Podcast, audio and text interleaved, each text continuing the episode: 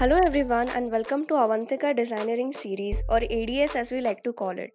Every week on Wednesday, we feature design and technology leaders who share their professional journey, their thoughts on their domain of work, and designeering where the world of design and engineering meet. Make sure you follow us on social media Instagram, LinkedIn, Facebook, and Twitter. And with that, let's continue with your show. Creating personas based on extensive research is a great tool to understand the needs, desires, and the pain points of the users and create empathy within the team. But crafting consistent and emotionally positive experiences also requires a service design approach with a deep understanding of the system and all its stakeholders. It can help designers understand the different levels and how they're interconnected to create a seamless and enjoyable experience for the end user. So, how can designers create a seamless and emotionally positive experience to gain trust of the users? To know more about this theme, in this episode, we interact with Kadambari Sahu, Senior Vice President Design at Value Labs. With over a decade's experience in the design industry, she is an international award winning designer and leader with expertise in interaction design, design thinking, user interface design, team building, and much more. And that's why, on our journey of discovering designeering, we talk to her about striving towards perfection by design. Hello, Kadambari. Welcome to Avantika Designeering podcast series. It's a pleasure to host you on our show today. Thank you, Rohit, for having me here. I'm equally excited to share uh, share my experiences with you. Super. So, Kadambari, before we get into the world of design and things that you've been doing, let's start with an interesting icebreaker. We have heard philosophers and design thinkers saying that to solve impossible problems, improve the quality of your thinking. Now, better thinking, problem solving, and reasoning are skills that can be developed through learning new frameworks and expanding our mental models. However, the question that I have for you there is how can designers open their minds, improve their quality of mindset to harvest the best ideas and refine them to fit in, say, um, the real world constraints? Uh, so that's a very interesting question, Rohit. Uh, uh, for me, I think uh, um, how do I expand or how do I go about this is uh, by opening myself to newer uh, experiences and perspective. I think as a designer, it is, it is extremely important to be broad thinkers and to identify things that can be challenging in terms of, you know, understanding other people and their belief. And that's why I believe that it is important for us as designers to challenge our uh, our belief system through observation, through heated discussion, through arguments, because these are the things which uh, you know makes us expand our thought processes, bring about new frameworks uh, of thinking. Questioning everything critically has also been uh, one of the way I think uh, it's it's very important uh, for designers to look at any given problem and think about it. That expands you know in terms of how we can do problem solving or how can we go about you know uh, looking at uh, expanding uh, mental models and understanding people um, i think a, another way is to read uh, consume a lot of various medias watch movies travel try to understand different cultures and do that this all uh, by examining it critically and non-judgmentally because uh, it's it's not just about consumption it is also about thinking about it reflecting and understanding. So that's that's the way i think uh, uh, one can you know expand their uh, uh you know thinking and be uh, improve their uh, improve their reasoning and thinking abilities. So yeah and i think the the biggest thing is to stay curious and be learner for the life. Well that's quite some sound advice and and very interesting to set the context of how this conversation is going to be and while Kadambari you shared with us in terms of how do you actually uh, build an interesting mindset and um, ensure that you are able to tackle the real world constraints. Let's deep dive into your uh, experience. I mean, having an experience more than a decade, you founded the award winning design team, user experience group at Value Labs and currently leading 50 plus designers to create world class and award winning products and services to impact business positively. From your D school education to being the senior vice president design at Value Labs, we're excited to hear about your professional journey. How has it all worked for you over the last couple of years? Wow, this is a this is a like a really like an answer which can actually go about like an hour or so. I'll try to keep it short though.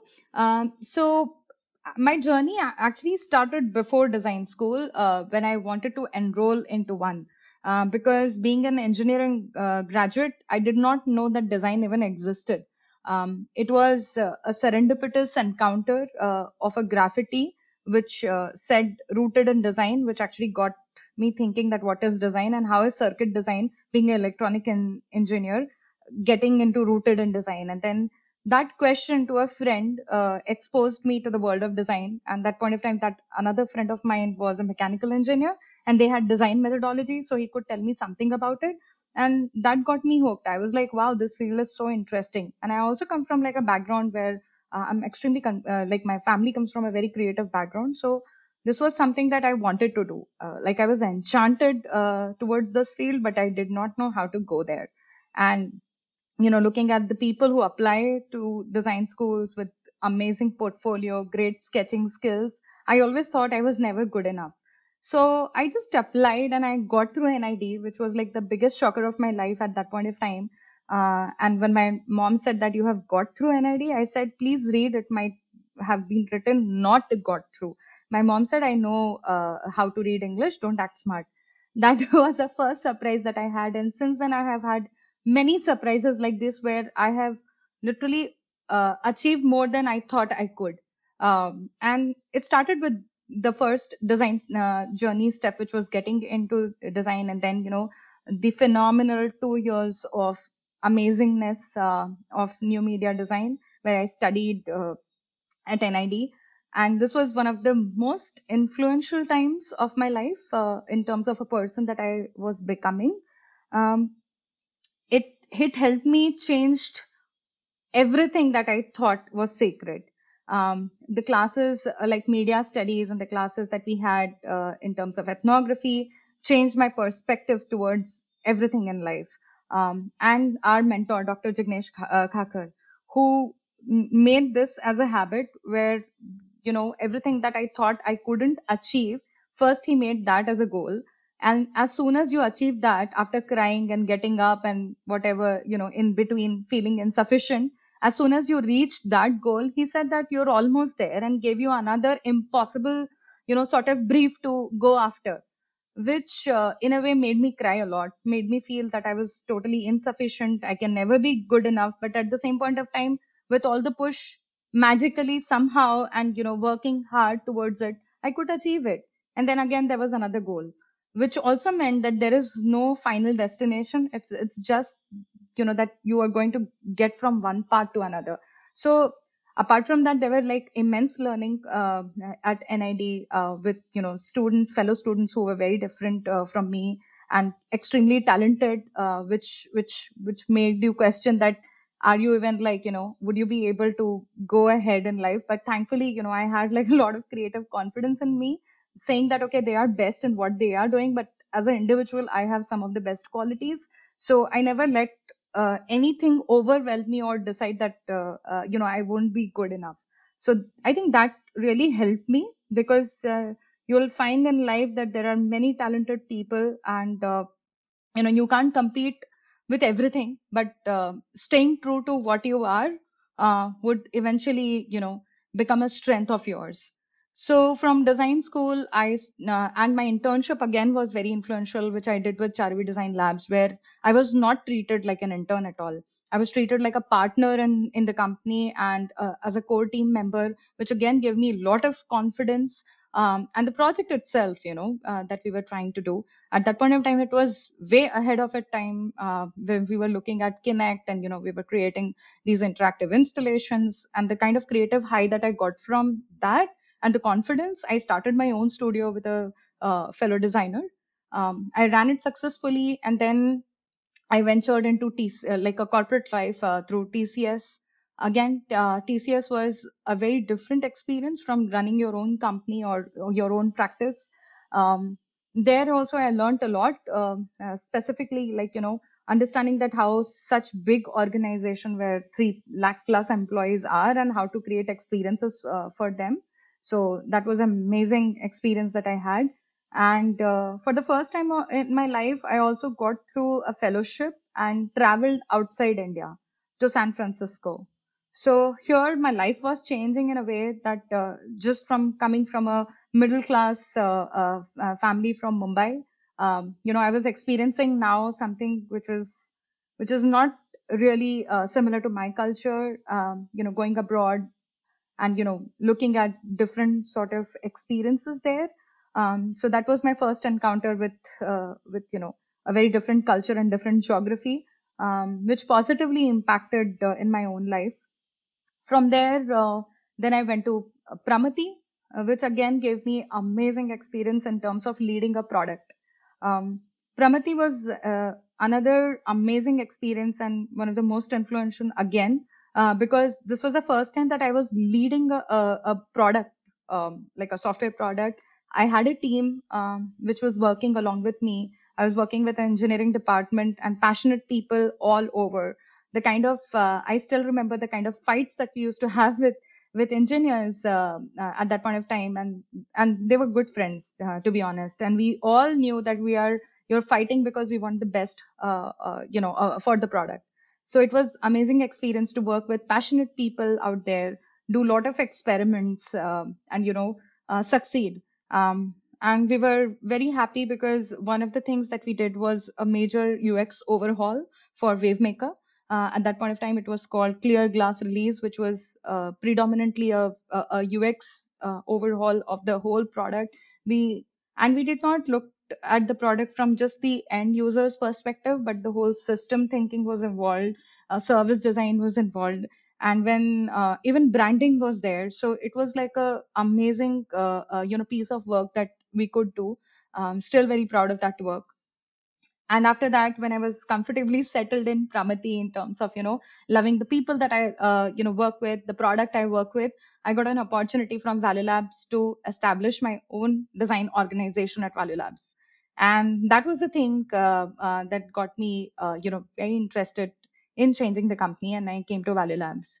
And ever since then, um, uh, you know, I have grown this uh, team here, uh, which is called User Experience Group, and the whole design practice at Value Labs defined everything uh, from roles to, you know, the processes as to how the kind of projects we will take, uh, what we will do, and uh, so it it has it was extremely gratifying to start with, you know, from the scratch at Value Labs to now lead a team of 66 plus uh, actually designers here um, and established a whole practice. From a practice which was so new in three years we have actually won 122 awards so far.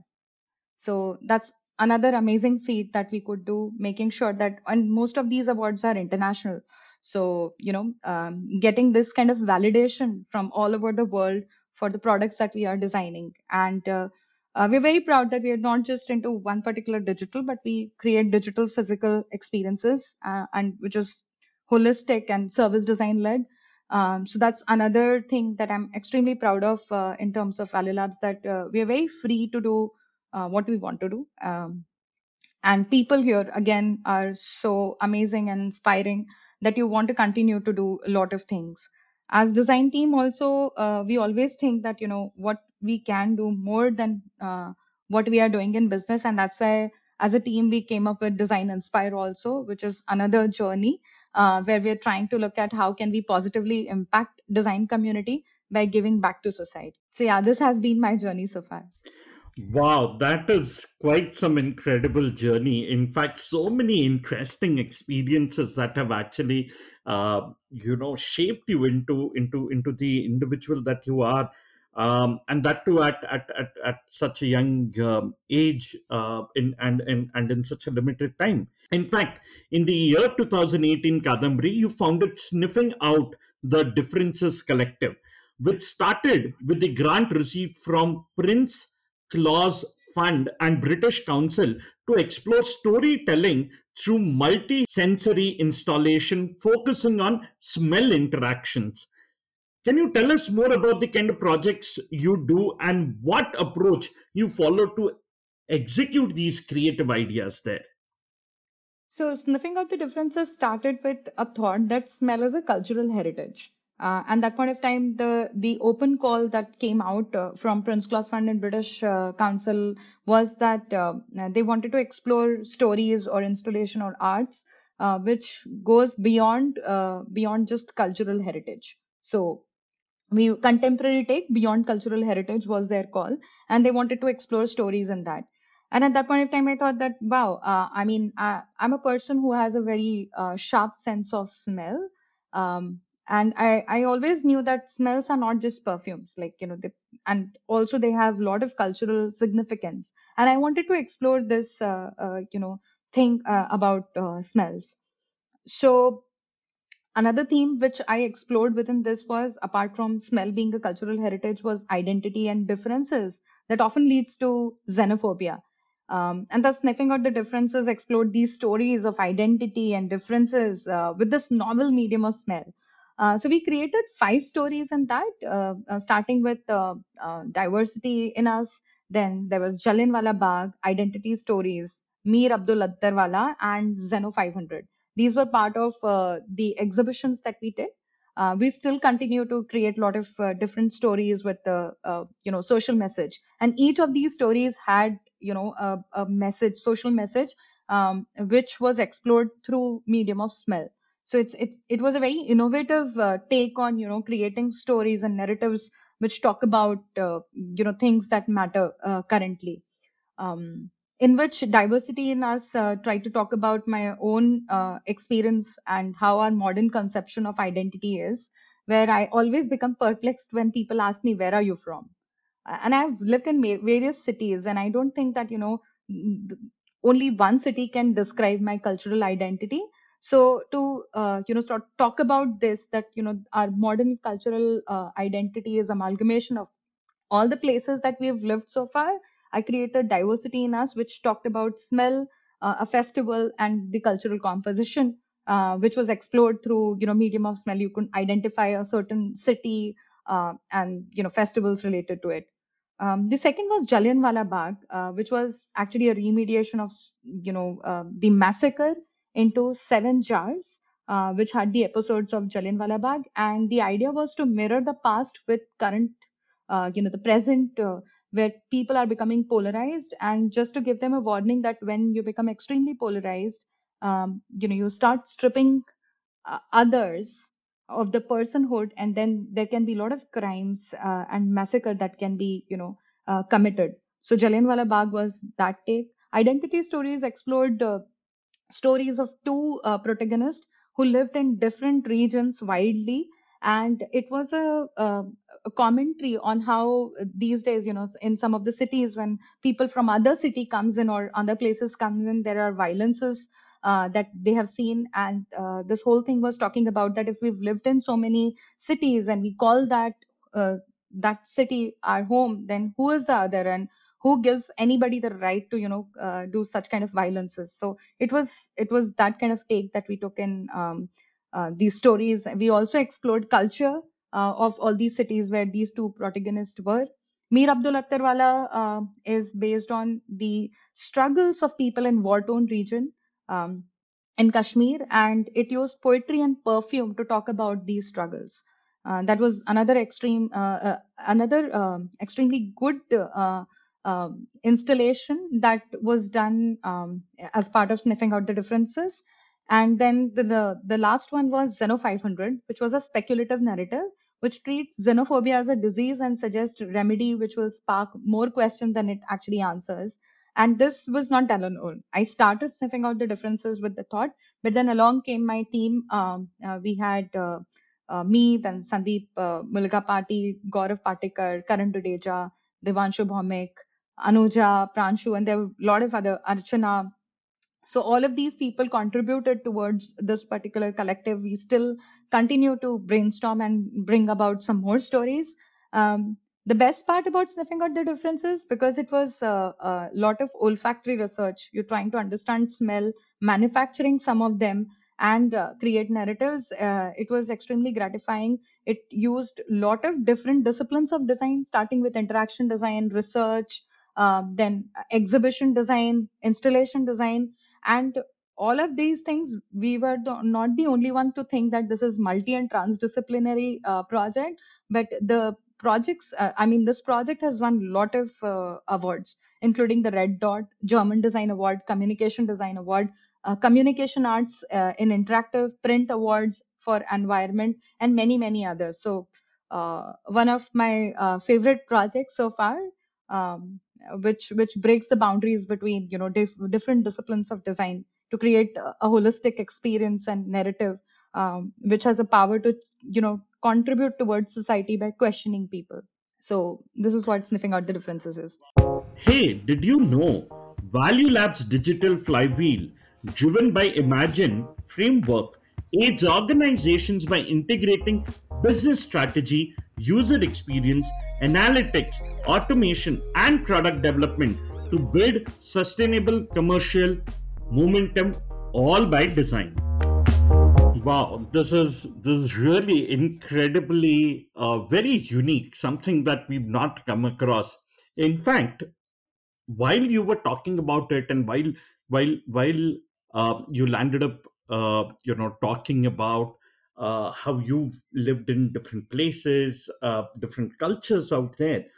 One of the keywords that I got hooked onto is that of research. The excitement of research is often wound up in the energy of seeing people's reaction in the wild. Yeah. And to solve their problems, designers have to immerse themselves by being there right where the action happens to uncover behaviors, frictions, or say even patents. Mm. And remote research feels like a poor substitute, a weak limitation of the real world. What I wish to know from you, Kadambari, next is what are your views on this? How did you and your team bridge the gaps and friction in the remote research process? So, like remote research has its own challenges, and because of the pandemic, you know, it became the norm uh, for this particular time to, you know, uh, go about uh, having remote research. But I think in current times, the technology uh, had really eased it a little. While it cannot totally substitute the real presence that you get, you know, to actually interact with people, observe them, you know, while they do their task. Uh, um, but during these challenging times, we were able to leverage, you know, the digital tools and technologies to circumvent some of these issues. So in some cases, it actually helped because uh, our presence was not felt and uh, users could still you know be comfortable be comfortable in their uh, home and then you know go about you know looking at the screens and go about you know um, doing the sort of testing that we had asked them like a task or things like that. They went about it and we could interview them. Um, so they were quite comfortable because they were in a familiar place in a place where you know things were happening. Um, um, and we could conduct those interviews and usability in the comfort of their home um, while we were not directly visible. So that did give uh, like you know some of the things uh, for us to take um, and you know work with. At the same point of time um, because we are in the digital world that most of our uh, products are also um, digital now, thankfully that did not have a lot of implications but where it had implications uh, also there uh, we had our you know workarounds so for example in one of the products that we were uh, you know uh, we were making it required to study like literally how technicians you know work. So at that point of time um, we used a lot of different ways uh, of uh, uh, you know sort of doing uh, this. First we watched their recordings. Um, so we had like you know taken the permission installed cameras and you know looked at how those people were uh, literally going about doing those things. We did role playing uh, to understand, you know, how um, nuances and scenarios could be. So these were some of the, you know, ways in which we could, you know, adapt to this uh, this whole thing of, uh, uh, you know, during the pandemic, the remote research. Wow, interesting. And in fact, while you've been talking uh, since quite some time about Value Labs, mm-hmm. a global technology service and solutions company that provides end to end solutions in customer experience, data analytics, product development, and automation. Under your leadership, its project, Mitchell Intelligent Vision XR Solution, has won four awards in different categories at the Muse Creative Awards 2021. Can you share with us briefly the concept and the most challenging part of this project? So this is one of my, uh, another uh, special project uh, for us that we collaborated with uh, Mitchell International, uh, and now it has won 11 awards. So it's it's consistently won a lot of awards for very different, uh, you know, um, very different aspects of design, from strategy to you know user experience to XR. So it has won various awards for its design. when this started, we were extremely excited because I come from a background of new media, and this was uh, you know extended reality xr solution that we were looking at. And we were also looking at something which is industries first. So it's industries first xr solution applied to collision repair workflow. Now what does that mean? This means that uh, if anybody has like a, a, vehicle accident the procedure they go through from vehicle check-in to checkout in body shop uh, for their insurance claims and then repair is something that this application manages uh, the promise of the hands-free headset itself uh, gave us the opportunity to work towards uh, you know creating a safe and proper repair for the technicians. So the opportunity to do something you know innovative was immense and uh, so that got us excited. Um, the flip side was that documentation on this device and the you know the guidelines or the applications in the market for this particular product was really sparse. Uh, but that again we took as an opportunity. This, this gave us the opportunity to start thinking from the ground up and you know from this uh, scratch. So we conducted a lot of experiments. We played with the device. We collaborated with the experts. Uh, actually, we uh, we had a you know um, session with the people who made uh, the RealWear glasses. Uh, so we actually had a session with them. We understood uh, from even you know insurance and claims that how this process works. So whole whole of this whole uh, uh, you know sessions were really um, uh, really good for us to understand the flow and the scenario. and when we got all of these data points, we started first with solid design strategy and frameworks as to how we would go about solving a problem which is uh, which is uh, of this nature. Uh, so we understood nuances and scenarios uh, in terms of you know how they are going to you know do it. And based on that we also brainstormed on modality like you know what are we going to use? Um, because the device had speech it has camera. Um, and when we did that we also tried to be inclusive uh, and try to make sure that you know whoever is using this device is safe and is feeling good uh, there's less frust- there's no frustration not just less but no frustration in terms of um, and this essentially meant that we played out a lot of scenarios not only we uh, observed uh, had all of these data but uh, we played out these scenarios. In these scenarios we came to know about uh, let's say uh, privacy concerns when people are dictating. We came to know about a lot of frustrations when you're dictating a 10 digit number and because this is hands free device and you're not going to click onto it and you went wrong on the sixth place do you erase? How do you go about you know uh, going about creating experiences? So from macro to micro level looking at the whole system of uh, insurance and car repair to ui uh, where we are talking about you know these kind of frustrations um, we we actually pinpoint each of these scenarios iterated prototype tested it out uh, uh, with our stakeholders and and users so this was like highly collaborative with engineering team uh, uh, and then you know design team sitting there in us uh, design team sitting here in india. We had like such an intellectual high uh, you know doing this project. We just uh, you know had a great time working you know iteratively creating the best possible outcomes. So yeah um, we also adapted uh, Mitchell's magnetic design system for this particular device. So there was various uh, different level of design disciplines, thought processes. We also had to see ergonomics. so all of these things came together to create the experience uh, that we were looking for for the technicians to do uh, safe repair and for people who are involved uh, to do safe check-in, uh, easy and efficient check-in. So whole service design aspect, interaction design aspect was baked in right to the product to make it successful. And that's got validated with all the different awards that it has won. Wow, this would have been an exciting experience. And while you've been talking about these users, let's step now into the world of the design and ask you a few questions around that theme. And while you've been a user research experience or user experience designer, building personas with the user's name, pain point, needs, and goals is an essential part of the user study.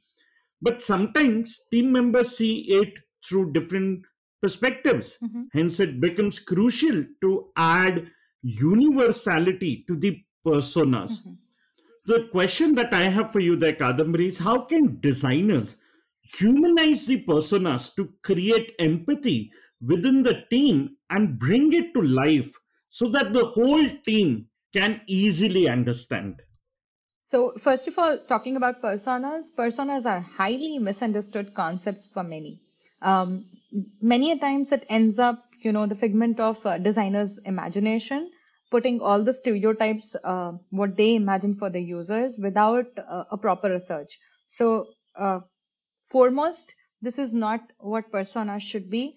Persona should be aggregation of behavior that should come after you do careful research and studies on your users. So at uh, uh, UXG at Value Labs, uh, what we try to do is we generally do it first uh, while we encounter our business stakeholders. We understand what their imagination of their users and people in the system are we first uh, we call that as hypothetical uh, you know personas we understand the system we understand that who are different sort of personas. Now personas also differ in terms of you know uh, what kind of role they would be doing. There are end users there are customers um, right? So for example if we take uh, you know classic example i would take of a, a, a doctor right? When you're designing an instrument uh, for a doctor doctor is the end user but the doctor is going to use it on patient right so you need to make sure that there's there are two different sort of personas that you're catering this product to. One would be doctor the other would be patient. And if you're expanding this whole thing to a system uh, you know there would be caretakers as well. So and if they are going to use that then you know those also need to be considered in, as a part of support persona uh, for this particular ecosystem. We call this uh, eco, uh, eco you know ecology of personas uh, at value labs and we create these different personas and create their goals uh, uh.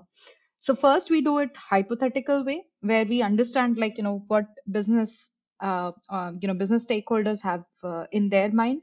Then what we try to do is we try to actually do research in terms of you know going recruiting these kind of users and speaking to them. At this point of time we validate these kind of assumptions which are there. Uh, we try to understand like you know what their goals uh, what their tasks are but uh, more importantly we try to understand their lifestyle what the day in their lives are. So all of these uh, you know solutions that we are doing is not in the isolation and not in terms of just the context that is given but understanding a broader picture of their preferences lifestyle and then designing for them so I think for a design team to come together, first assumptions should be questioned, and all of these things should come from a strong research background where you're not only uh, just creating something out of imagination, but has uh, you know is backed by a lot of research. And those research is aggregated and then created into a snapshot of persona. And it should be rich enough uh, for people to get that kind of imagination so they can then you know sort of uh, start questioning or understanding that. And even after persona i think that's not the end of uh, you know making sure that you are understanding your users. You need a lot of other techniques to make sure that uh, you know you are validating your assumptions uh, through user testing and creating more uh, you know sort of tests and um, you know during the whole uh, process of designing a solution. So that is how we do it as a team uh, we try to make personas and then we test our assumptions through various different uh, uh, sort of uh, methods Wow, interesting. And while you touched upon that, one of the other thoughts that come to my mind is customers demand a consistent, personalized, emotionally positive experience whenever they interact with a brand. Hmm. Customer experience enables brands to craft an experience that will bond customers through a positive emotional connection. What I wish to know from you is what can designers do to make the process seamless, enjoyable, and leave the customers feeling like they made a wise choice uh, by doing business with them? Uh, so I think you know one of the first steps of creating anything uh, is actually understanding or creating. I mean by that I meant designing is is understanding. Understanding is at most important, be it your end user and their goals or or system. Um, and also understanding at various levels not only just your end user you need to understand like the system um, the whole how you know things are involved how people are interconnected what their um beyond their needs what are their wants and desires where are their pain points what are the opportunities that can be leveraged to create positive and viscerally viscerally positive experiences for them. So i highly recommend in this regard to create like a uh, um, to create positive experience a service design approach where you're not just looking at let's say the end user but you're looking at systems various systems that the user will touch and various stakeholders that are involved because there's nothing in isolation in these days. You know people are connected uh, and uh, we don't even work in isolation. So anything that you're designing i'm sure it will touch uh, users and they will uh, you know be using it in, in a certain context where they are also connected with other people.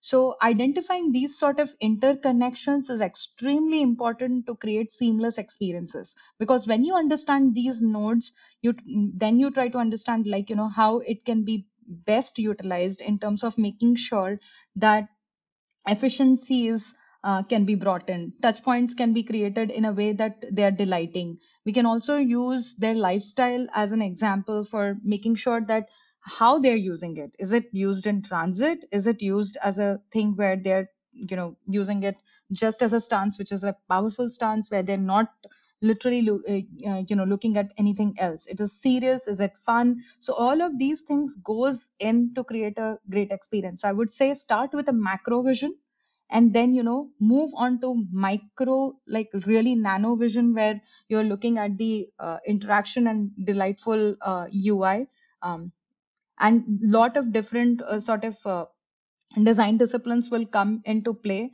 when you orchestrate these kind of experiences.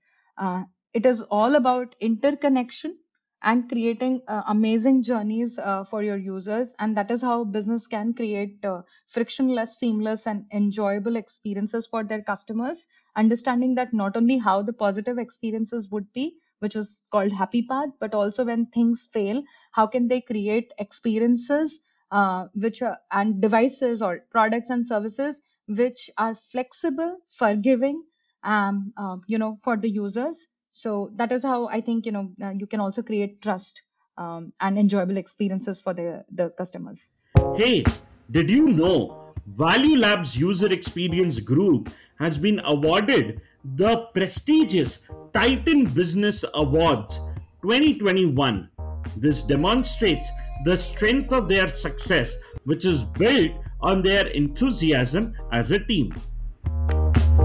For Kadambari, that's an that's an, that's a beautiful insight, and and I I now want to move it to another um, aspect of design. In fact, the landscape of connecting users and their experiences is changing. It has become extremely crucial to keep users connected and engaged in creating fluidity between channels and devices. To achieve this, designers have started designing for channels instead of users, actually.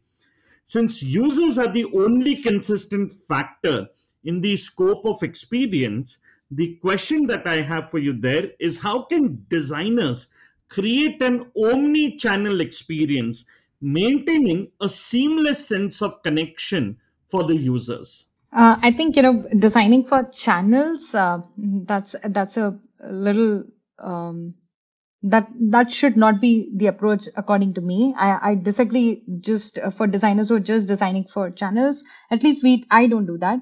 Um, we should always start with users their lifestyle how they move what are their patterns uh, you know what they want to achieve um, how they go about in their day. For example when we look at creating design strategy we try always to understand how users are going about their day how their applications uh, you know would be in terms of uh, using a particular design solution how would they be interacting and how it will be fitting fitting their lifestyle and goals. And based on that we map out the channel devices messages information and stance of the application to suit them. And then create you know uh, uh, experiences for uh, this particular you know uh, thing that we are going to design for them. So this is most important part and essential part that comes through research um, where we try to understand users, their touch points, channels, devices, and everything.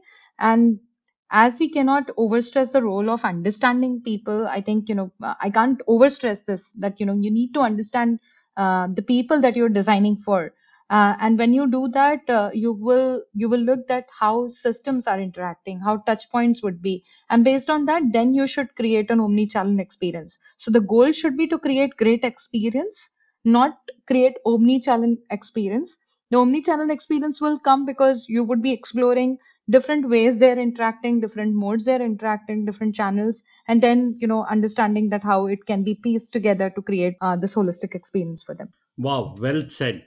In fact, you know, while you spoke about this, one of the other areas um, you know that I wanted to bring the conversation to was the world of technology although technology is always developed with the best motives, it can amplify flaws such as failing speech recognition system or an AI that can't comprehend any human functions.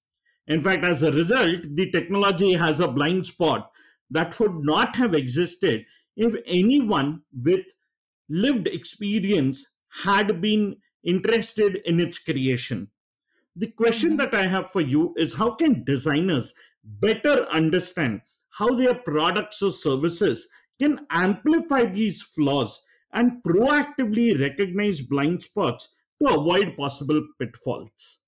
Wow, essentially, this is one of my favorite questions where, where I always put to myself in like in weeks and times again and again, where I say, How can we understand what we do not understand, or how do we know what we do not know? Um, very epistemologically, you know, uh, sort of thing where uh, so I'm always seeking uh, to understand and learn what I don't even like know right now. So um, these are some of the questions which goes into a little bit of philosophy also. But while you design, um, you know, with the best possible intentions, how it will be used can differ widely, you know. And um, the problem is that sometimes we are creating things which do not have precedence so even people who are going to use the behaviors that are going to come out of it are something which is going to be extremely new. Um, and this has a potential of creating evils in the society as well. Uh, talk about uh, you know digital addiction which happened uh, while we wanted to make our user experience as designers we wanted to make our user experience engaging it went on to become addiction so it's a tricky landscape to tread in uh, and so i believe you know the the best way a designer can traverse through this is by actively researching making and testing. And testing not only the product and services but assumptions and critically examining each and everything that we do uh, in terms of product life cycle. Uh, unfortunately things are not so simple uh, because sometimes it takes a while to understand uh, how this new and innovative things uh, um, you know how it will come out what kind of behaviors it will have. So at this point of time you need to make sure that designs are flexible. Uh, it can be altered. You talked about speech right? So in many, uh, in some of the uh, products that uh, you know we have worked and we made sure that there are more than one modality which can be used when let's say your speech fails. Then how do you go about you know using a certain another way of uh, doing this uh, uh, you know accomplishing your task. This also gets into another field which is uh, in a way not really another field but it also gets you into another thought processes of making things inclusive where people might you know um, there are diverse set of users who would be using your uh, products and services. So how can you make it more inclusive and flexible so if one modality or one way of doing thing is failing how the other can be you know used to make sure that still it is making uh, it, it's not making the users trapped and they still can attain what they want to attain. Um, so i think flexible uh, adding flexibility uh, making uh, the designs uh, forgiving for the users even if they have taken a wrong action to course correct that's another thing. And always trying to iterate on designs. As i said you know in the design school always uh, you know when we reached a target we were said okay now can you improve? and given a different target. Uh, i think essentially that has to be uh, in the product and services where you are continuously improving. Because uh, what we are creating sometimes are unprecedented and when it is unprecedented you need to make sure that uh, you're getting those feedback and you know continuously improving on that exciting i mean uh, quite well put across in terms of how do you go out and connect the dots out there in terms of balancing between the technology usage the design and uh, ensuring that it leads to a great user experience. And Kadambari, that brings us to our last question. At Avantika University, we've come up with this term, designeering, the base philosophy ideology on which we operate. Do you think these two disciplines, which is design and engineering, can be on same page? And is it a need of the hour to blend them? Um, I think, you know, uh, the world today is multi, trans, hetero, and anti discipline. Uh, by that, I mean that yes, uh, more than one discipline is required to create great experiences and to create something. Um, design, engineering, I think we should even be looking at even more disciplines to come together, like philosophy, psychology, more of uh, humanities uh, into things. So, yeah, I think it's need of the hour to know more than just one way of thinking uh, just one way of doing things. We need to collaborate, uh, actively learn new uh, ways of thinking, thinking holistically, and, and uh, you know to create wholesome systems, policies, products, services, and artifacts. So yeah, I think designeering makes sense.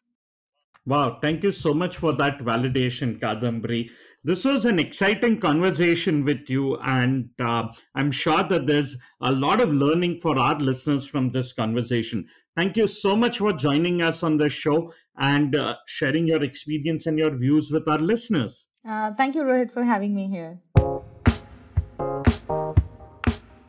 Hello, and continuing our conversation with the team of Embed Design.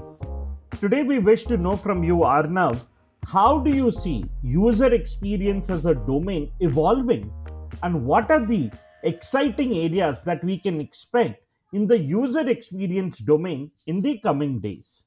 Thanks a lot for hosting us today and asking that question. And I think to answer that, uh, I think all of the domains, because if you see post COVID, most of the organizations and mo- most of these industries have started adopting UX uh, into their businesses and realized the importance of online business. I think ever since the term was uh, brought to a wider knowledge uh, by Don Norman, various industries started ad- adopting it, and it is how a user ultimately interacts with your product, right? Uh, not just product, but even a service or a system. Now, uh, you know, ultimately, this is a customer's perception of utility, how how ease uh, of use your product is and how efficient your product is right? Uh, improving ux is important to most of the companies designers and creators when creating and refining these things. Uh, we we are also doing this because uh, in order to avoid any kind of negative user experience uh, that can actually diminish the use uh, of of these products and and thereby having a major impact in your business uh, goal um, but but personally i feel the major improvement uh, we we all get to see is is in the world of health tech where uh, post covid in order to reduce any possible touch points people started valuing uh, these markets and actually built a trust uh, towards the same right? So if if uh, you and me uh, if if we have any kind of a medical requirement or any anything we have to do with medical there's a digital product uh, which which is available out there right? Uh, using which uh, we can actually look into various kind of medicines. We can order them online. We can consult a doctor online without having to meet them. Um, we can uh, see how we are doing if we are I, you know isolated all of these things are available as a retail product out there. And uh, slowly and gradually even the awareness is is, is uh, coming to people's mind. And uh, we see many startups uh, right from the you know uh, finance industry for example cred to edtech like upgrad uh, to social media like clubhouse. You know these are the industries which are following agile methodology and implementing ux strategy you know even before they launch a product. So um, you know the way they define their customers the competitors the cost leadership how can they be you know uh, uh, how can they be cheaper in terms of their prices uh, as per their competitors? And ultimately the idea they, they want to sell uh, is is is all changing right? And everything is getting better and more data driven. So um, you know it, it it is also the zeal of these startups i feel uh, in order to create a mvp or mep uh, which is minimum viable product or minimum awesome product. Uh, they they uh, so by the way they do these things to uh, you know they uh, to to to raise the appropriate funding or in order to actually do user testing. And and all of these activities actually you know fuse up this concept and uh, i think due to the kind of awareness which is created out of uh, uh, the the competitors the the kind of market uh, where it is leading right now I think e- even the word of uh, deliveries has a huge impact because if you see post COVID, uh, most of us might have uh, seen you know various kind of businesses going down, but delivery has been there. You know, it has never uh, fallen, right? So I think even in that industry, we see many uh, you know applications and digital products which are actually helping users how to track uh, all of their data in a single place without having to actually you know shift from various uh, platforms. And uh, I, I think yeah i think you know covid has changed multiple things for us and how people are adapting to it is uh, really uh, you know different. And and i think these kind of awareness and people trying to keep up with the trends uh, uh makes things getting excited day by day. So yeah